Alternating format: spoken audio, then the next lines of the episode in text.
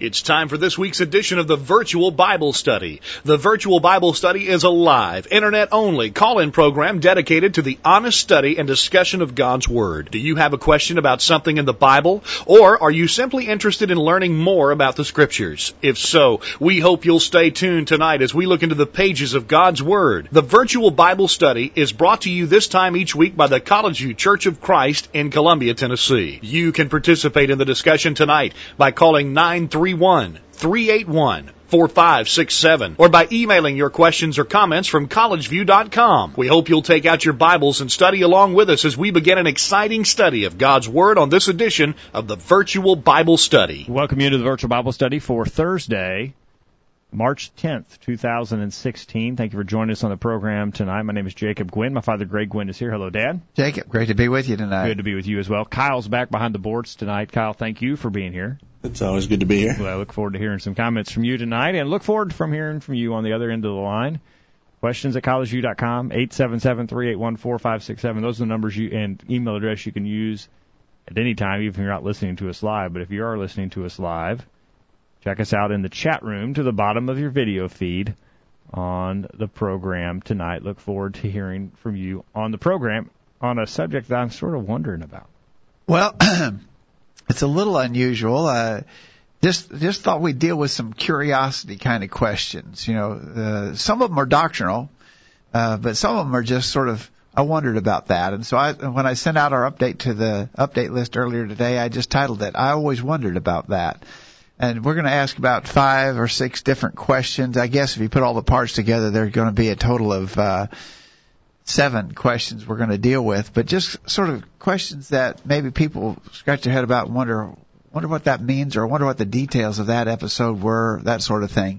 So we we just entitled it, I Always Wondered About That. I always wondered about that. You, you told me on the phone that you, I said, well, what are we going to talk about? You said, I got it covered. You said, I've always wondered about that. I thought, uh, so what's the topic?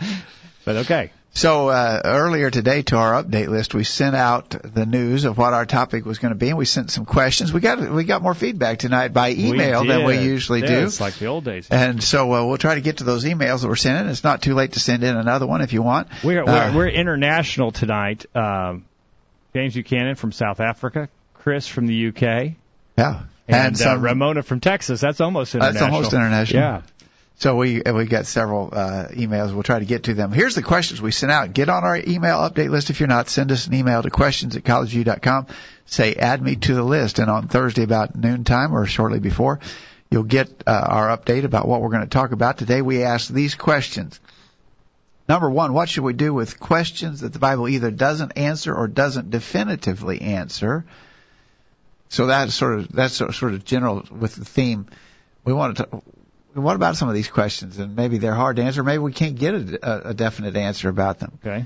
Number two, what about Jephthah's daughter? I think in all the years of the Virtual Bible Study, we've never dealt with Jephthah's daughter. We haven't. I, I thought we had. Uh, I don't think we have. Did Jephthah offer his daughter as a human sacrifice? That's a question that comes up pretty often. Okay. Number three, what was Paul's thorn in the flesh? Mm-hmm. Got any ideas on that? We've got some ideas in our emails. Yeah. Number four, did Solomon really believe that the earth would never be destroyed? Is that what he said in Ecclesiastes one, verse four? Mm-hmm. Uh, our Jehovah's Witness friends like to misuse that verse. Okay. We'll talk about that. And then from the Apostle Paul, some of the things he said. What did he mean when he said in First Corinthians seven, to the rest speak I, not the Lord? Yeah. Was he just giving his own personal opinions? What did he mean when he said in First Corinthians one, beginning verse fourteen, Christ sent me not to baptize? Ooh, that's a good one. He didn't believe in baptism? Is that what that means? Yeah.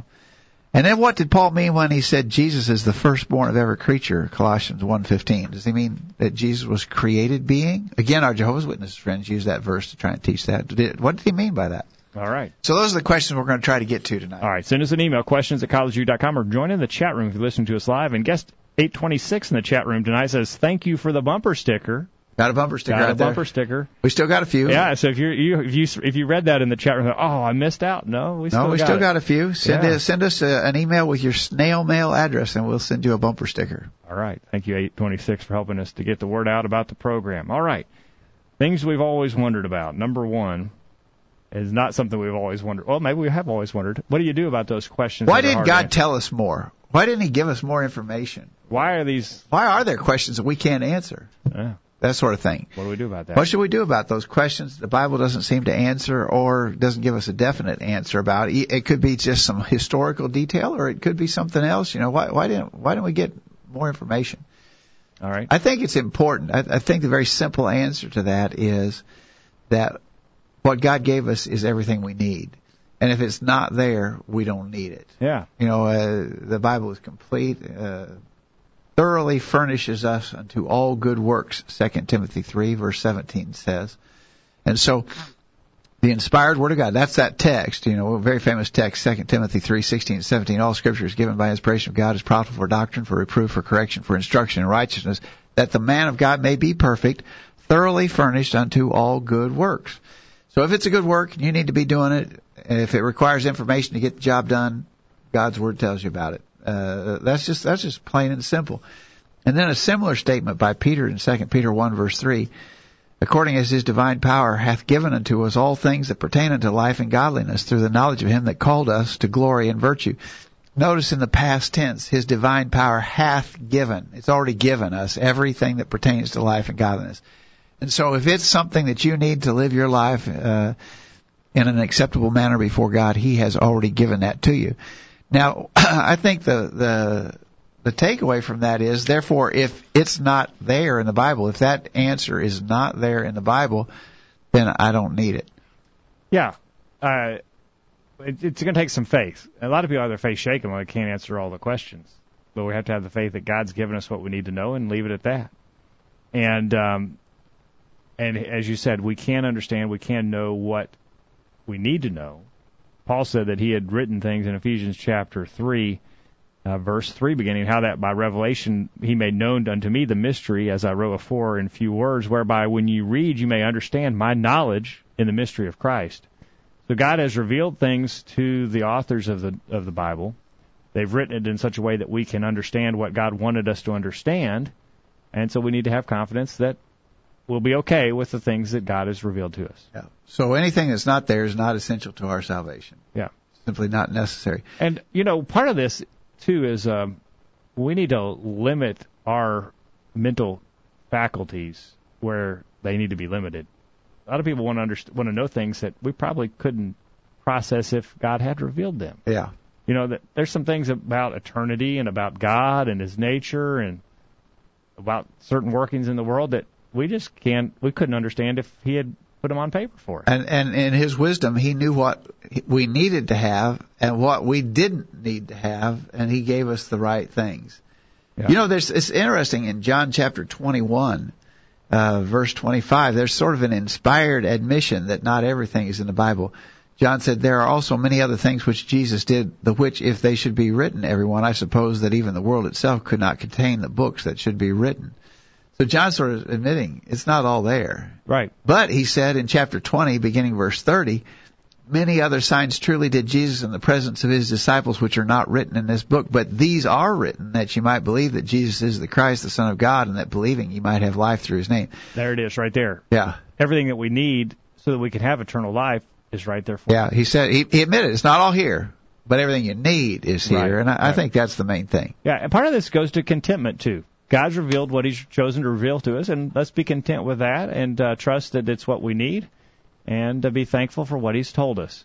Uh, so we need to be thankful for that. Um, there's there's sort of a familiar uh, statement that a lot of our listeners will, will uh, sort of re- relate to, and I think I'm surprised it hasn't popped up in the chat room already. Deuteronomy twenty-nine twenty-nine.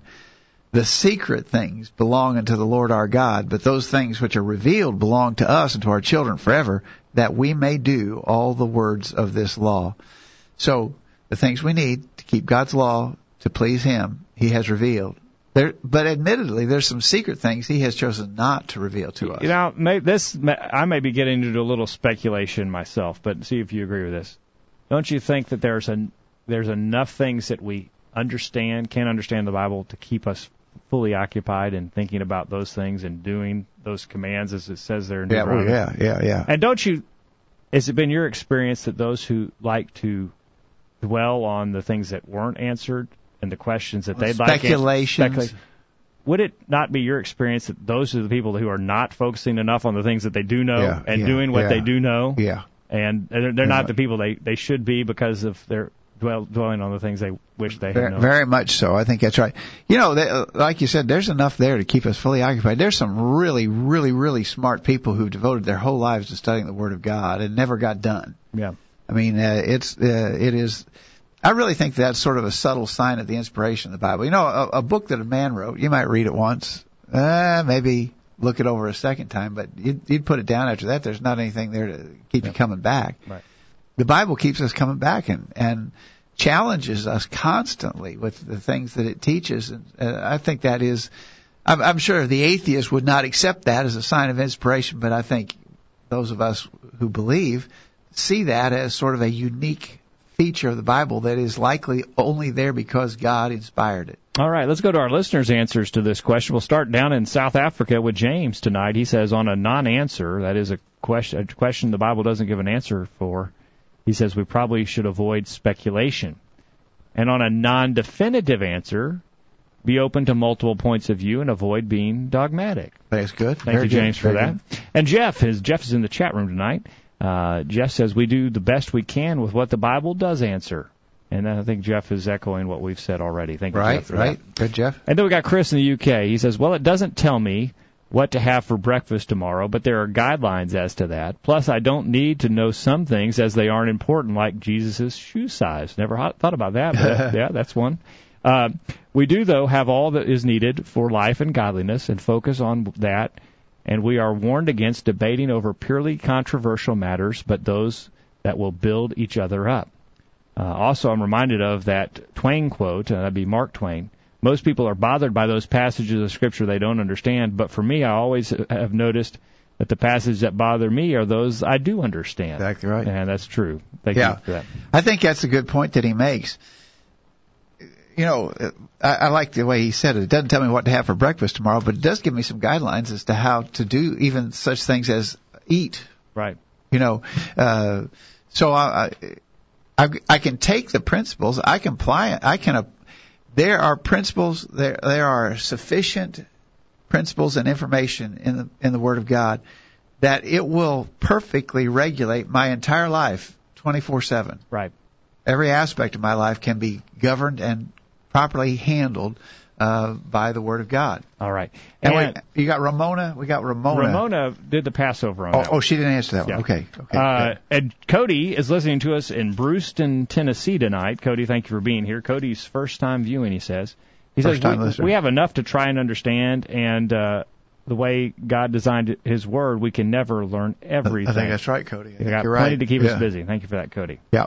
All right, well, let's take a break. When we get back, we'll get into the question about Jephthah's daughter. And, uh, well, the bumper stickers are going viral in the chat room tonight. Jeff says he has to get one now. So, Jeff, what you do, you send an email with your snail mail address, and there'll be one coming to you in the mail, no charge. Yeah, we'll get it right out. And it's not limited to Jeff. Anybody listening that wants one of those bumper stickers, oh, it's just an email away. Yeah, you can have your you very have own. Your own yeah. All right. And you might even sign it if you... No, no, I'm not going to sign it. Okay, all right. We'll get a break and get your thoughts on the other side. Don't go anywhere. We'll be back right after this. Enjoying the virtual Bible study? Email a friend during this break and tell them to join in on the discussion. There's more exciting Bible study after this commercial. I'm Dan Quillen, a member of the College View Church of Christ, with some thoughts about making plans. Have you made any definite plans for your spiritual life and for your service for God? We spend time prioritizing personal lives and setting goals in our careers, but do we think in those terms about the most important thing, our soul? Ask yourself these questions. What am I planning to do for God today? In the coming week, what good thoughts will I accomplish for Him? At this time next year, where do I want to be in my spiritual life? In five years from now, how will I have changed, improved, and grown in my work for God? Ten years from today, how will my family be? How will I have helped them grow spiritually? Twenty years down the road, how will I be doing? As I approach death, what will have been the most important things in my life? Where will I be in eternity? Here's some quotes worth pondering. A man who leaves only a financial inheritance for his children leaves them truly poor. The greatest obstacle to the impact of the gospel has been the failure of Christians to live it out.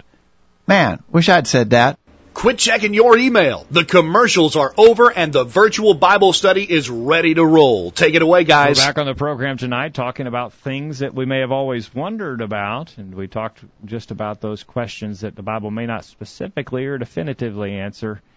We're going to get into some of those as we go along in the program tonight.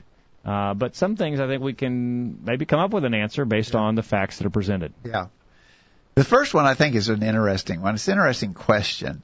And I, I have had people disagree with the position I'm going to take on this question. Well, we've got at least one differing view here in our emails. Uh, I remember uh, years, several years ago this came up in discussion, and uh, an elder in the church took great contention with me because of the position I took. It has to do with Jephthah's daughter. And you may remember that Jephthah was uh, uh, going to go out, uh, lead lead God's people in battle against the Ammonites. And he said, we'll, we'll read this in a minute, but basically he said, if you'll be with me, Lord, in, in this battle, and if, if, if we if we win it, when I come home, whatever comes out of the house to meet me, I'll, I'll offer it as a sacrifice to you. And, uh, and, of course, then when he did come back home, having won the battle, his daughter, his only daughter, came out of the house, and, uh, oh, man, now we got a problem. Now we got a problem. So did he offer his daughter as a human sacrifice to God? All right. I think we got to build a little background here. Okay. First. The background I want to build is, first, to note that categorically God hates human sacrifice, always has. Deuteronomy twelve, beginning verse twenty-nine, the Lord thy God shall cut off the nations from before thee, whither thou goest to possess them, and thou succeedest them, and dwellest in their land. For every abomination of the Lord which he hateth, they have done unto their gods, for even their sons and their daughters they have burnt in the fire to their gods. So one of the reasons God was going to dis- dispossess the, the Canaanites, the people in the land of Canaan, and give it to the children of Israel, one of the reasons why he was going to use the Israelites as his agent to punish them and drive them out, was because they had been offering human sacrifices. Yeah.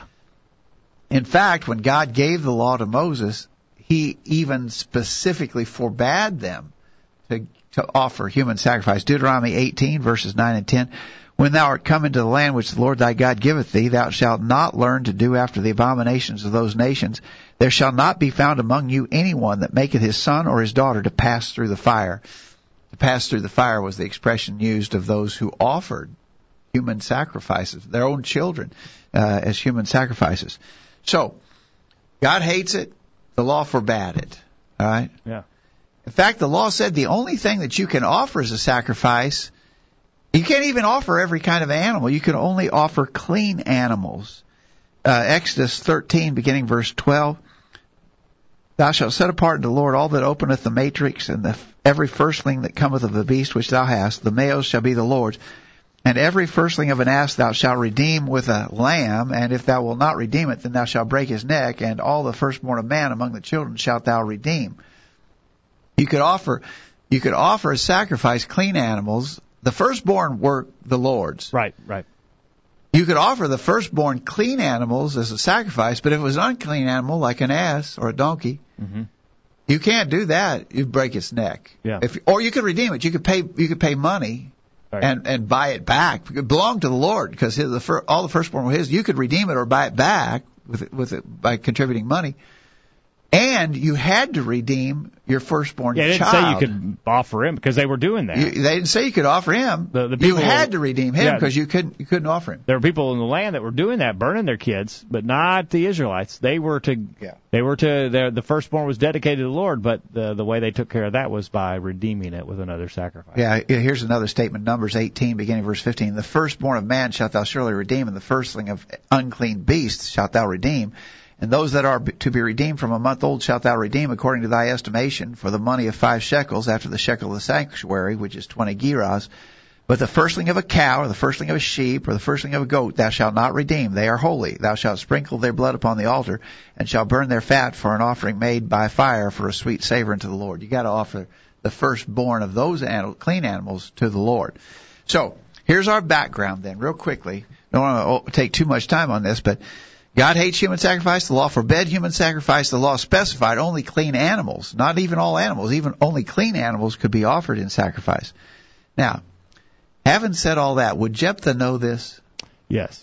Jephthah would know this. He would. He, Jephthah was a man of faith uh, who knew the law of God. In fact, he's mentioned, you may remember, in Hebrews chapter eleven, that chapter that talks about all the great heroes of faith. Yeah. Hebrews eleven thirty-two, what shall I say more, for time should fail me to tell of Gideon and Barak, of Samson and of Jephthah, yeah. of David also and Samuel and the prophets. Not only was a man of faith, he was also an inspired man. Yeah. Judges eleven twenty-nine, the Spirit of the Lord came upon Jephthah. Okay, wow, yeah. So, now, would Jephthah even have, that being the case, would Jephthah have even ever even contemplated offering a human being as sacrifice to God? You, you would think in that context that it would certainly be been forbidden. Completely against all that he knew and, and the kind of life that he lived. He was a man of God. He was a faithful man of God. He would have never have thought to do that. Now, that being the case, go to the actual episode. Judges eleven. Judges eleven, verse thirty. Jephthah vowed a vow to the Lord and said, If thou shalt without fail deliver the children of Ammon into my hands, then it shall be that whatsoever cometh forth of the doors of my house to meet me, when I return in peace from the children of Ammon, shall surely be the Lord's, and I will offer it up for a burnt offering. Just asking a uh, sort of a general question. Considering the fact there were only a few kind of animals that could be offered as a burnt sacrifice, what's the chances that a clean animal would have been the first thing to come out of Jephthah's house? You're saying, like, maybe the dog came out to see him? The dog, his daughter, a cat, you know. Uh, what's, the cha- what's the chance that it would be a cow, a sheep, or a, a goat? Would have been the, low odds, right? Yeah. Jephthah would have known that. So what did he say here? Notice that last expression. Uh, whatever comes out the door of my house to meet me when I return in peace from the children of Ammon shall surely be the Lord's, and I will offer it up for a burnt offering. There's a marginal note there that the word and might should be or. Oh, okay. Yeah. And that would completely change the tenor of this promise. It'll be the Lord's, or I will offer it up for a burnt sacrifice. In other words, either I'll I'll dedicate it to the Lord, or if it's a clean animal, I'll offer it as a burnt sacrifice to the Lord. He was he was making it so that he could fulfill that vow either way. If it was a clean animal, he'd offer it as a burnt sacrifice. But if it was a, a, a, a human or an unclean animal, he would devote it to the Lord. That's what he was saying. He wasn't saying, no matter what comes out the door, I'm going to offer it as a burnt sacrifice. He wasn't saying that. Uh, so what happened? Judges eleven thirty-four, Jephthah came to Mizpah to his house, and behold, his daughter came out to meet him with timbrels and dances, and she was his only child. Beside her, he had neither son nor daughter, and so it was his it was his daughter who came out. So what did he do?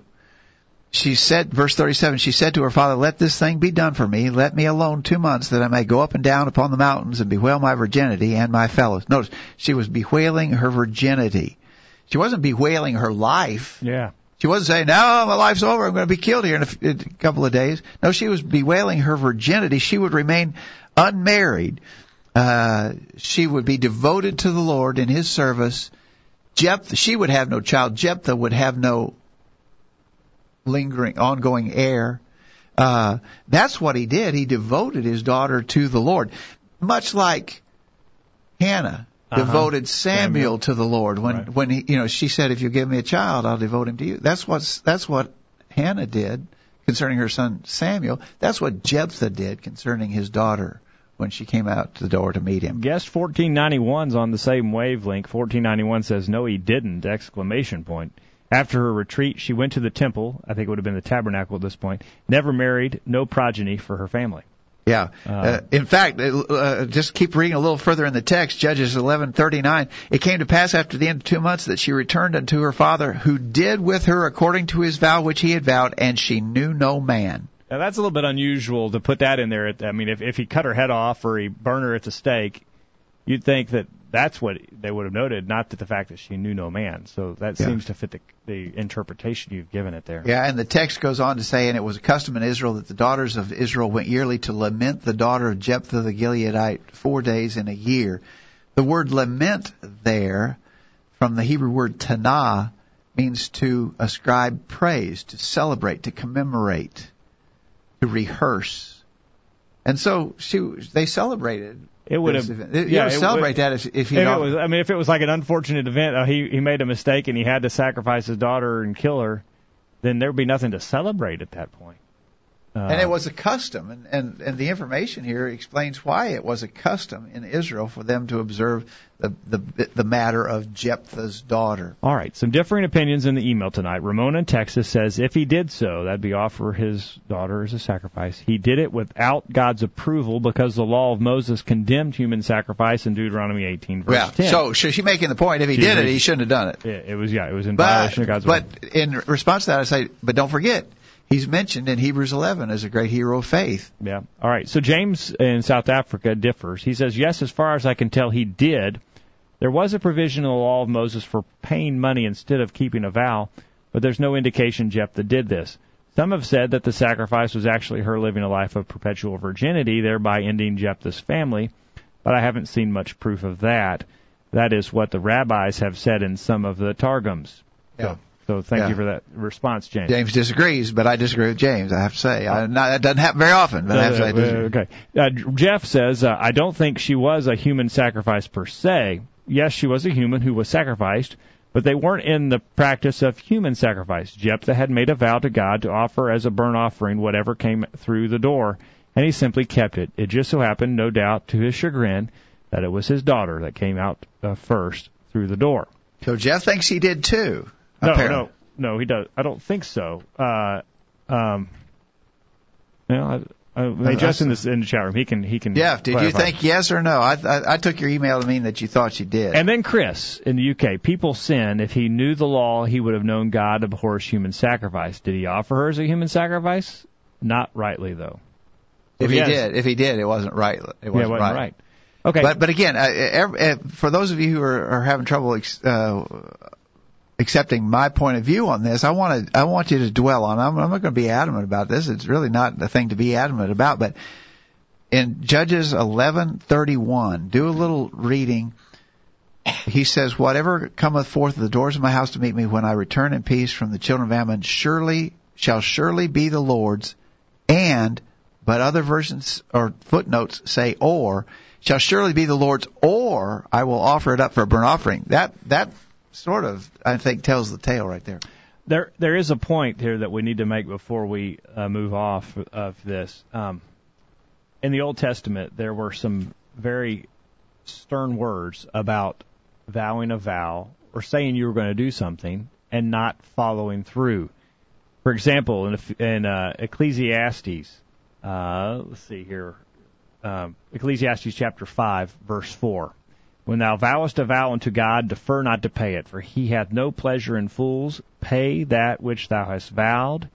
Better it is that thou should, shouldest not vow than thou shouldest vow and not pay. Jephthah understood that. When you yeah. say you're going to do something, when you're saying it yeah. to God, yeah.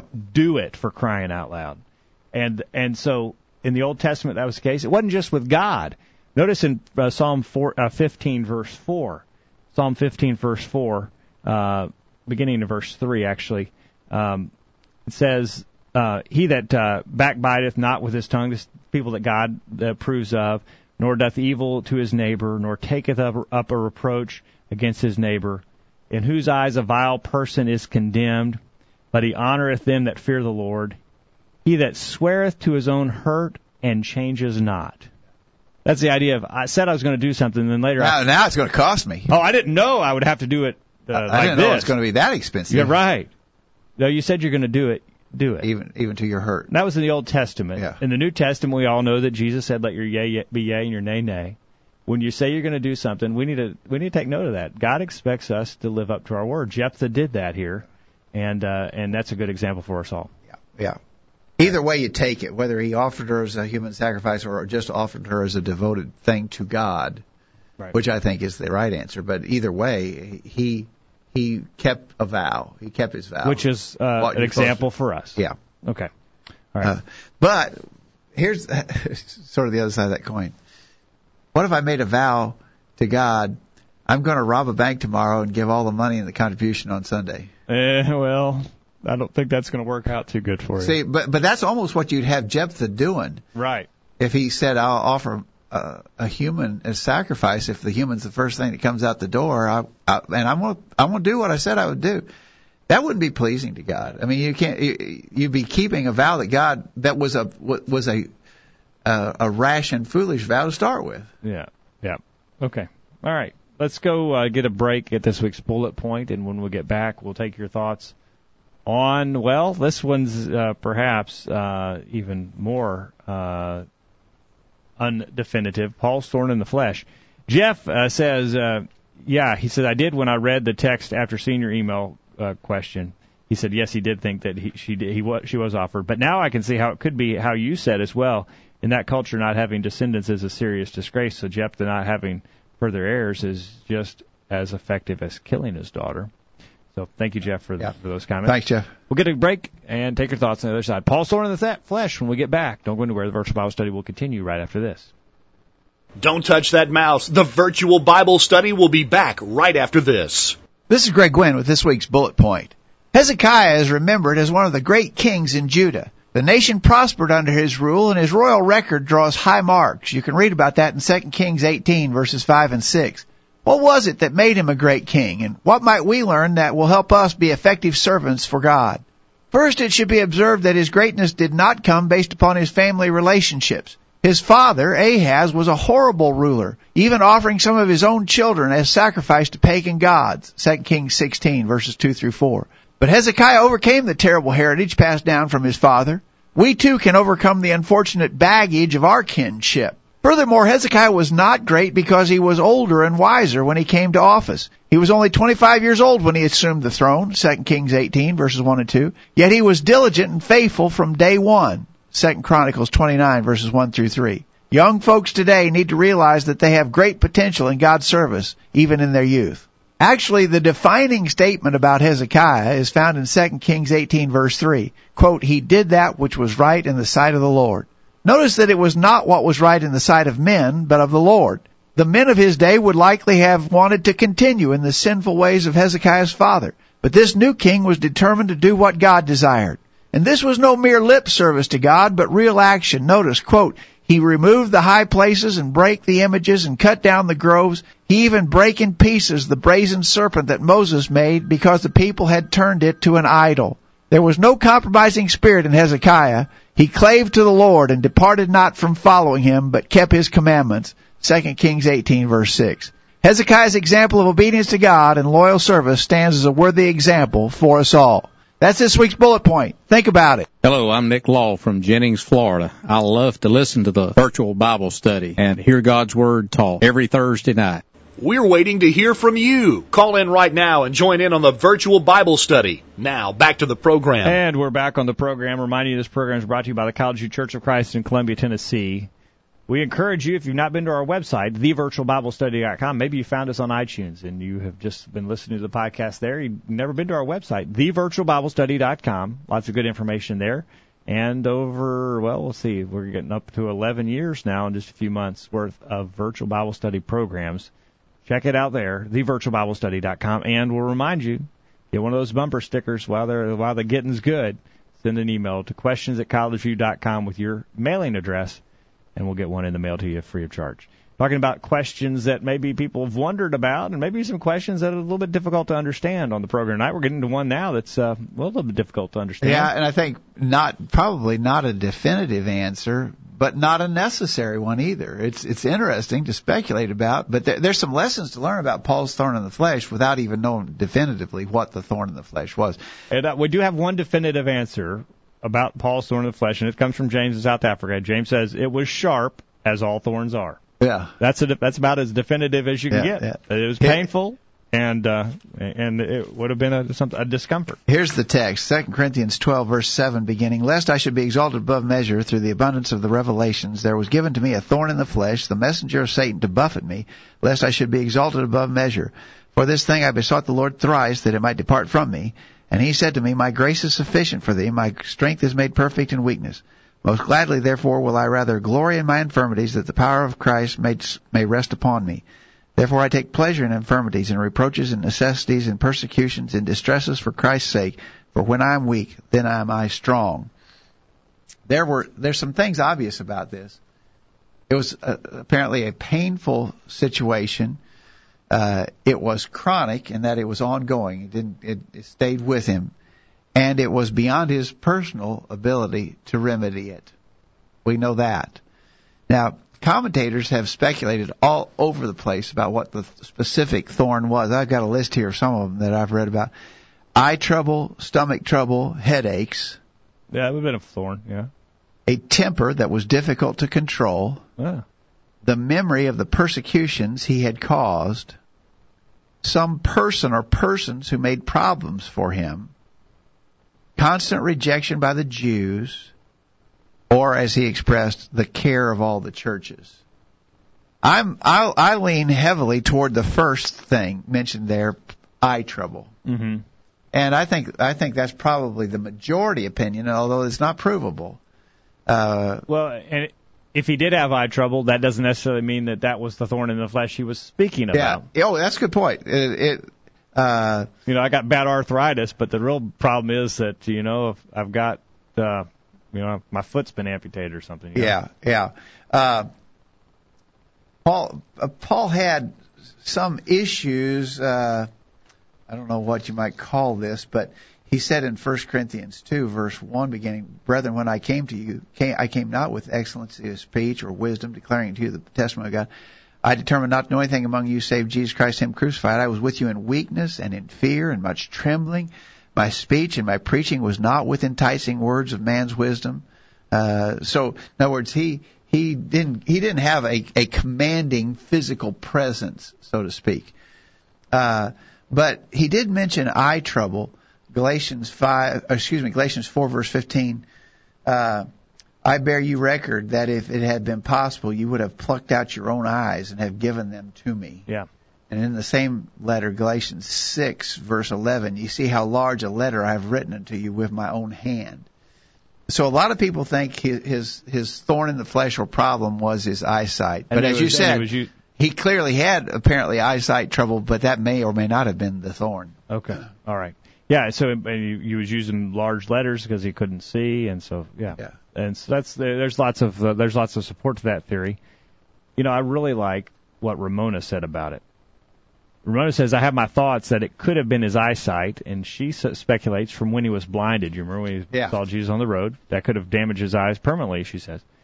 But we should go into his thoughts about it and not Good. What it was. Exactly. And she references there, "My grace is sufficient to you, for my power is made perfect in weakness. Therefore, I'll boast all the more gladly about my weaknesses, so that Christ's power may rest on me." That's where, that's the heart of it here, and thank you, Ramona, for pointing that out, is not what the specifics were, and maybe that's God's wisdom in not re- revealing it. We talk about that because we thing. could apply it to our issues yeah. Yeah, the maybe, same way. Yeah, maybe, Look, yeah. I had I, similar to Ramona, I had the same sort of list. First of all, he didn't blame God for it. You know, a lot of people say, "Why is God doing this to me?" Yeah, he didn't blame God for it. He prayed about it. He accepted it when it became clear that it wasn't going to change and he was going to have to live with it. He, he accepted it. He looked for blessings in yeah, it. Yeah. You know, that he could see that good came to him by virtue of dealing with it, and he even learned to rejoice about it. Yeah. So I think I, I really like what Ramona had to say. Excellent, there. Ramona. Thank you. Um, yeah, guest fourteen ninety-one says, "Eye conditions in that era were very common. He wrote with large letters." You know, that's something that in our modern day medicinal world, and you probably know about this, Kyle, from your occupation, is that blindness was a much larger problem in years gone past than it is today. Oh yeah, when you think about any uh, any modern ailment, it's how uh, I don't know, just the vast amount of uh, deaths that were occurring, even from the smallest things, or even just how which you know, in, in Benjamin Franklin invented the bifocals in the seventeen hundreds, I guess. It was just how common eye problems were. Even you just couldn't, you had to suffer through it. You had to yeah. get right up on your face. And it would have made life very difficult. Oh, yeah, extremely. You, you wouldn't have been able to do a lot of things that would have been necessary just to sustain life in those times. So you, you, those of us who wear thick glasses certainly can appreciate the time we live in. Well, certainly corrective, pro, pro, but uh, when our kids were born, the first thing they did is squirt some stuff in their eyes, almost the first thing when they come out. Yeah. And that uh, apparently, if not too many years ago, that a large number of children were being born and getting infections in their eyes as they were in the birth process and go blind for that. Yeah. Uh, yeah. So blindness is certainly a problem. You talk about all, think about all the people that Jesus was healing that were blind. Yeah. And uh, when was the last time you saw somebody who was blind? Then, uh, right now, I mean, in, in my lifetime, I have known blind people, but right now, I don't think I have a personal acquaintance of someone who's totally blind. Right. So, yeah, it would have been a big problem. Of course, Paul wasn't totally blind, but he did have an eye problem. Yeah. Uh, did you get Jeff? Jeff's, I did not. Uh, he said, I would venture to say that Paul's thorn was all the persecution that he had endured for preaching the gospel. That's possible. I think that's a possibility. Sure. And then uh, we have uh, Chris in U K. Some say an eye defect. Frankly, we don't know, but we do know that God's grace is sufficient for him. And if it's sufficient for him, it's sufficient for us. So yeah, I think I, I really think, as Ramona said, the, the important thing is not to know what the thorn was specifically, but observe how he handled it. Right. Because all of us are going to have issues in our life. And we can learn how Paul dealt with his big issue is the same way we should deal with our issue. It may not be the same issues, but how we deal with them should be the same. Yeah. Yeah, so you'll get that back to that uh, revelation, the wisdom of God. You know, maybe it was an ingrown toe and toenail, and Paul's real worried about that. He couldn't walk. Well, I don't have an ingrown toenail, so I'll just skip over that passage. No, yeah, yeah. This, there's lessons here for all of us, and by not knowing a specific ailment, then it helps us to make application to our lives. All right, let's go. Let's get this next one real quickly, and then we'll have to hurry in our last segment to get these statements from Paul, what they meant. But did Solomon really believe that the earth would never be destroyed? Our our uh, Jehovah's Witness friends like to misuse Ecclesiastes chapter one verse four. Mm-hmm. One generation passeth away, and another generation cometh, but the earth abideth forever. All right. And uh, they love to use that uh, to say that this earth will never be destroyed. They're hinging that on the statement the earth abides forever. Well, first of all, the word forever does not necessarily mean time without end. Like infinity forever. Uh, in Leviticus chapter six, verse thirteen, the fire on the altar will be burning in it. Uh, verse thirteen, the fire shall ever be burning upon the altar. It shall never go out. Well, guess what? Yeah. The fire went out. That, that altar, we don't. That altar doesn't exist anymore, and the fire that was on it has certainly gone out. But it means the word "forever" means for a long, long duration, a a, a constant through generations. All right. Is the idea. Uh, uh, also, uh, Exodus twelve verse fourteen. Uh, just, there's lots of examples like this in yeah, Exodus twelve verse fourteen. Uh, this day shall be to you for a memorial, talking about the Passover. You shall keep it a feast to the Lord throughout your generations. You shall keep it a feast by ordinance forever. But that, that ordinance has been done away with. You know that? That's one of the ordinances that was nailed to the cross of yeah. Calvary, uh, yeah. Colossians two, fourteen through sixteen. So forever doesn't mean time without end. Yeah. Uh, it just means a long, long time. Uh I think that's the first part of our answer to that question. Sure. Lots of places we can see, uh, the, talking about in back in the book of Leviticus, talking about the different rules. There were there were perpetual statutes or covenants. Yeah. Well, obviously they're not in existence anymore. Yeah. Um, uh, that's, so that's I, one that's one explanation. That's part of the explanation. Yeah. I think the other part of the explanation is the book of Ecclesiastes itself. Uh, Solomon is dealing with the frustrations that he saw in life, vanity. The King James uses the word vanity of vanities. All's vanity, saith the preacher. He was really upset by the reality of, of things in life. Yeah. And and lots of the passages in Ecclesiastes, he's dealing with that, that sort of frustration. This life is not going to go on forever, and I'm going to die, and I'm going to leave behind everything I've I've created and made, you know, the wealth and the and so forth. And, uh, you know, one place, uh, who knows who I'll leave this to. He may, he may, he may not have any good sense at all. No, may, yeah, he may yeah, squander everything yeah, right, that I've right. that I've accumulated. Right. And it's in, it's in that vein that he says, one generation passeth away and another generation cometh. In other words, this this process of generation coming, uh, I'm going to die, my children are going to come along, they're going to die, their children are going to come, but the earth is going to keep on going. In other words, he's just he's just contrasting the the shortness of life in contrast to the continuing creation that exists. Right. And, that, and that's sort of the theme throughout the whole book of Ecclesiastes. But to say that the earth will never be destroyed because of what Solomon said would be to force one passage of Scripture against another. Yeah. Uh, yeah. Peter clearly said in Second Peter chapter three, verse ten, the day of the Lord will come as a thief in the night, in which the heavens shall pass away with a great noise, and the elements shall melt with fervent heat. The earth also and the works that are therein shall be burned up. Yeah. Uh, the, so, you know, to, to try and force Solomon's statement, Ecclesiastes one, verse four, to mean that the earth will never be destroyed would force it to be in contradiction with Second Peter three, verse ten, and you can't do that. All right.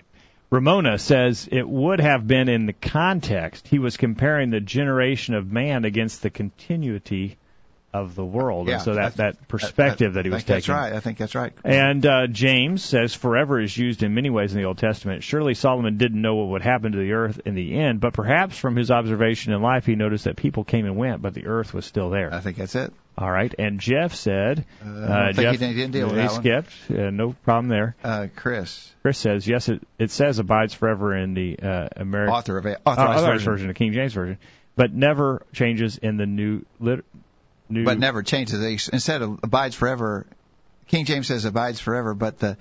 Oh, but it says in the new, li- new what is it, in L T? New Living Translation, I never changes. Never changes. And remains forever in the New American Standard. So Psalm one oh four, verse five, it will not totter or move out of its place. Psalm one nineteen, verse ninety, it stands. Forever has more in the Hebrew that of performance rather no, than... permanence. Permanence rather than the idea of eternity.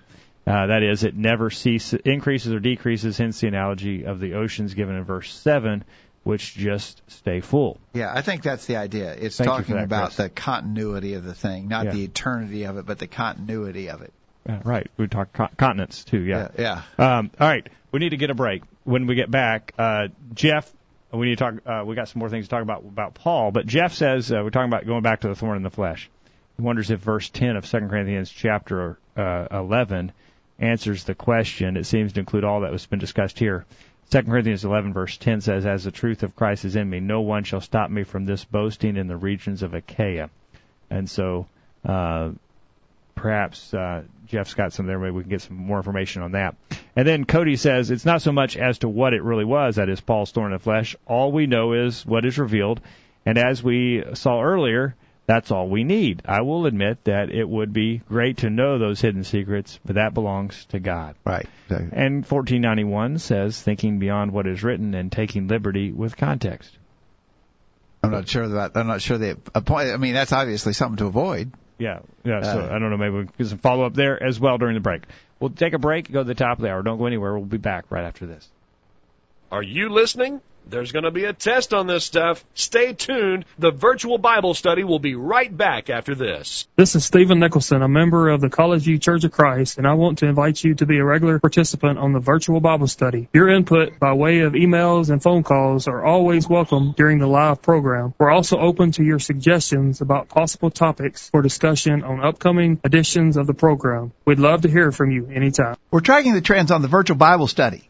According to a twenty thirteen survey, more than half, fifty-five percent of Americans said they pray every day, while twenty-three percent said they pray weekly or monthly, and twenty-one percent said they seldom or never pray.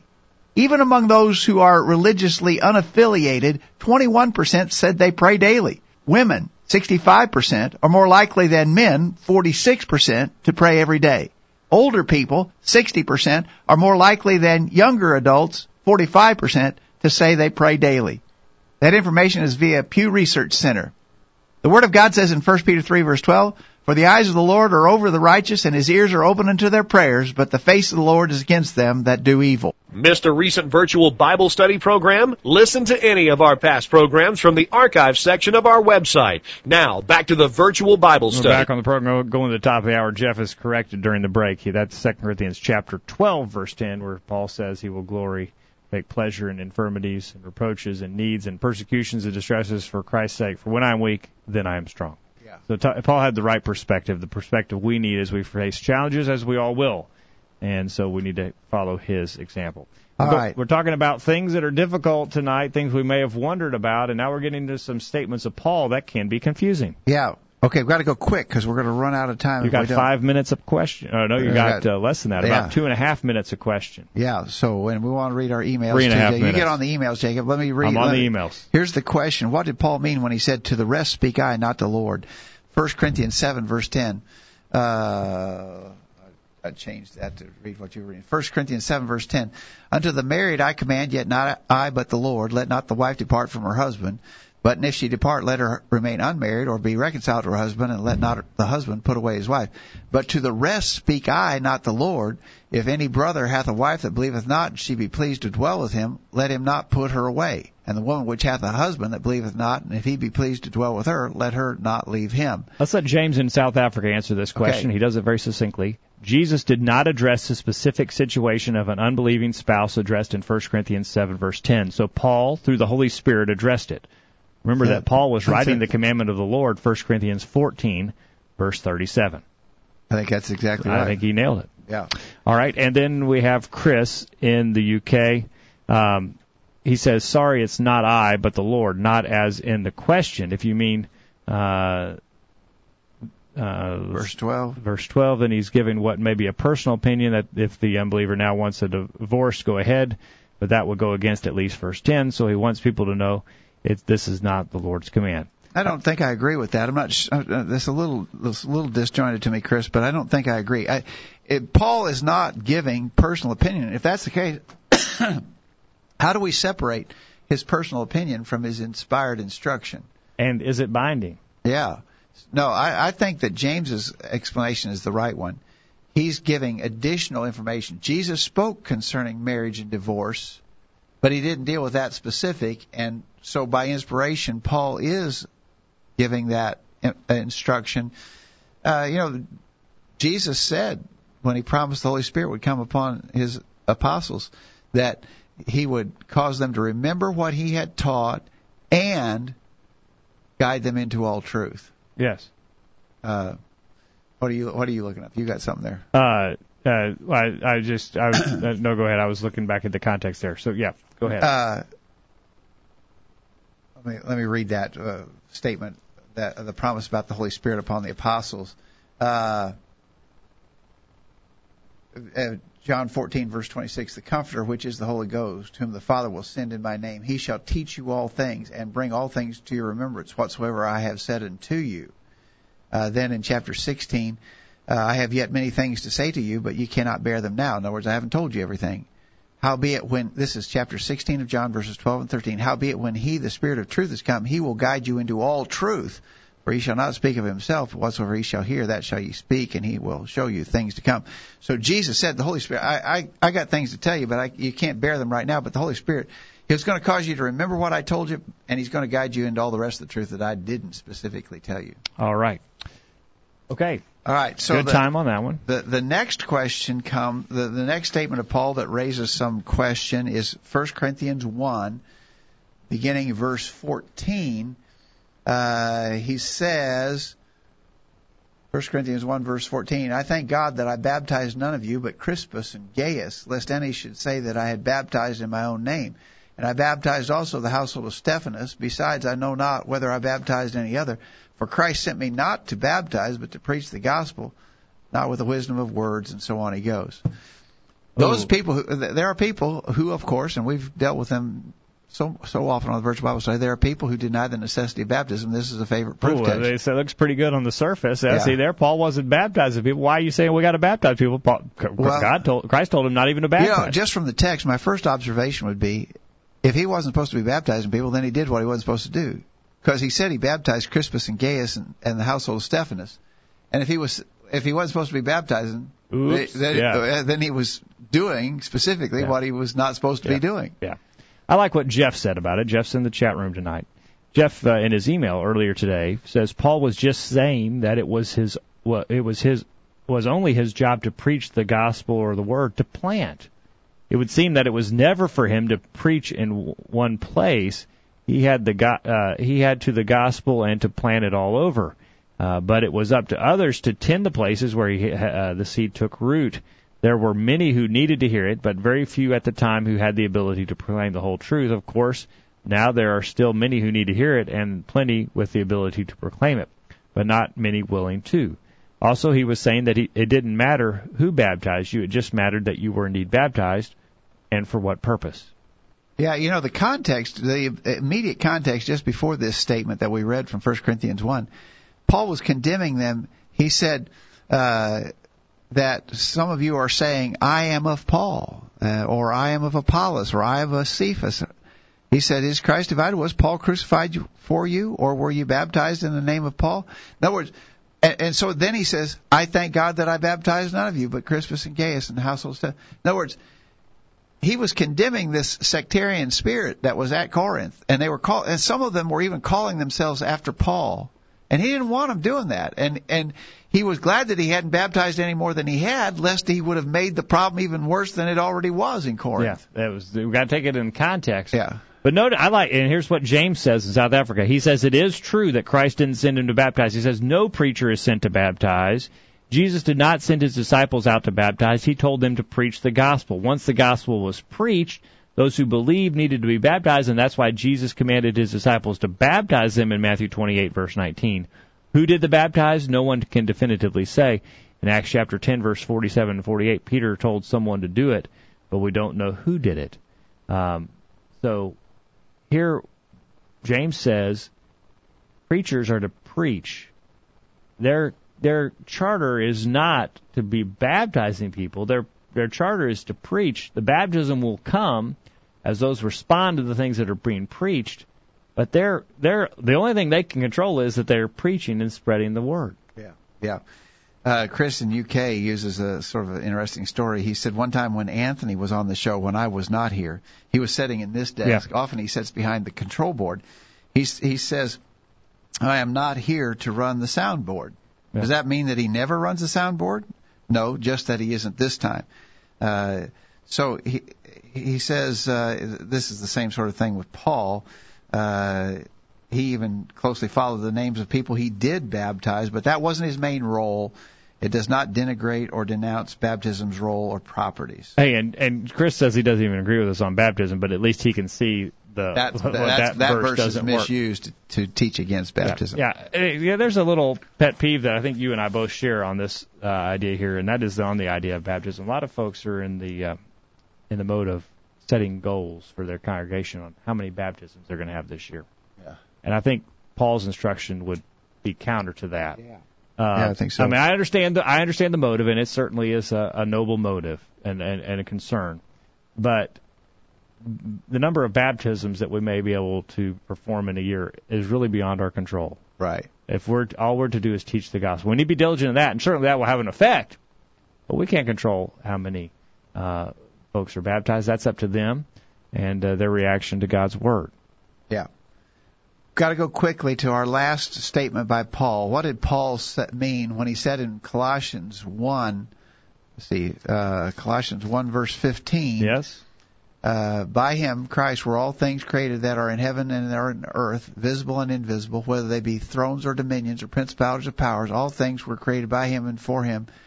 Uh, oh, the previous verse. He's the image of the invisible God, the firstborn of every creature. Now, you were talking about those who call themselves Jehovah's Witnesses earlier tonight. This is another one they like to show here, that Jesus is not deity. In fact, he's just a, a created he, being. He's, crea- he's the first thing God created, yep. But he is created. Yeah, yeah. Uh, we've dealt with that question before on the Virtual Bible Study. Uh, John one, verse one, in the beginning was the Word. The Word was with God. The Word was God. And the same was with, the same was in the beginning with God. Notice this. All things were made by him. And without him was not anything made that was made. Okay. That excludes him from being a made thing, yes. Right? Yes. It has to. Yes. So he's not a created being. All right. So if that's the case, what's this mean? Firstborn well, of every Well, let's stay creature. In the context there. Colossians chapter one, verse fifteen, that he is the uh, firstborn over all creation. But go on down. Verse seventeen, he is before all things, and in him all things consist. Verse eighteen, look at Colossians one, verse eighteen. The answer to this is in verse eighteen. And he is the head of the body, the church, who is the beginning, the firstborn from the dead, that in all things he may have the preeminence. That idea of being firstborn is, preeminence. is the preeminence. Yeah. You know, uh, when we study the Old Testament, we re- we recognize the importance of the firstborn in the family. Yes. The story of Jacob and Esau, you know, Esau selling his birthright. Uh, it was very, lots of significance on the firstborn. It was a position of preeminence yes. in the family. And that's what that's how the, the expression is being used here when he's the firstborn of every creature. It's not that he was the first created, but that he is preeminent above all creation. It's this relationship thing, not the order of, of creation or anything. But also look in verse eighteen to further uh, support this idea. It says that Christ is the firstborn from the dead. Well, Christ was raised from the dead, but he wasn't the first person to be raised from the no, dead. Others have Lots been raised, have been raised from yeah. the dead. He raised Lazarus, Lazarus from the dead. From the dead. Yeah. Uh, so, but he he has the preeminence over those who had been raised from the dead. Uh, for, quickly, we're out of time. Jeff says Christ was the one through whom Christ's blessings would come and who would receive the Father's authority. Much like the sons of the patriarchs, the blessings and authority came through the firstborn son. Uh, well, most of the time, anyways. And then... Uh, J- James in South Africa says firstborn in the sense of ruler because he was directly involved in actually doing the creating. See Hebrews chapter one, verses one and two for some parallels to this. And then Chris in the U K says that um, this is first in rank, not made first as it is proto-koto, uh, proto Tokos. Uh-huh. Uh, if it was to be the first made, then a form of kitsu to well, he's, create he's doing would a be language there. Study for us he's here. getting deep. He's getting deep. Also in Exodus chapter four, verse twenty-two, Israel, the second twin born is called my son, my firstborn. First in position, not in formation. Okay. Thank you for that, Chris. Yeah. All right. All right. Good. I think that's an interesting study. We, we hit on a lot of bases, but I think those are all sort of things I always wondered about that. Yeah. Sort of. Question. May, well, people may still be wondering. Yeah. Hopefully we answer some questions tonight. Uh, all right. Now, as we think about what we're going to talk about next week, uh, that's uh, that's that you can have a, you our, can have our a listeners con- for contribution. That. Yeah, maybe some things you've wondered about that we didn't talk about tonight. We said, well, I've always wondered about this. Yeah. Send it in. Send us an email. And we'd like to hear from you. Questions on at college view dot com. And check out uh, that email address for those bumper stickers if you want one of those. Be sure to send us your email, your mailing address. We'll get you those.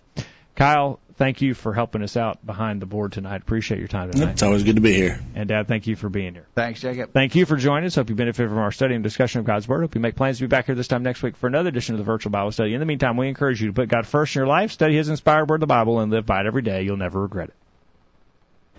Thanks for listening to the Virtual Bible Study, brought to you by the College View Church of Christ. The College View Church of Christ meets at sixteen eighteen Hampshire Pike in Columbia, Tennessee. If you are in the Columbia, Tennessee area, we encourage you to worship with the College View Church of Christ on Sunday mornings at nine thirty and on Sunday evenings at six o'clock. The College View Church of Christ also welcomes you to attend their Wednesday night Bible studies at seven o'clock. If you have any questions about something that was said on tonight's broadcast or would like more information about the College College View Church of Christ, please call nine three one, three eight one, four five six seven. That number again, nine three one, three eight one, four five six seven. Or for more information on the internet, visit college view dot com. Be sure to tune into the Virtual Bible Study this time next Thursday for another informative study of God's Word.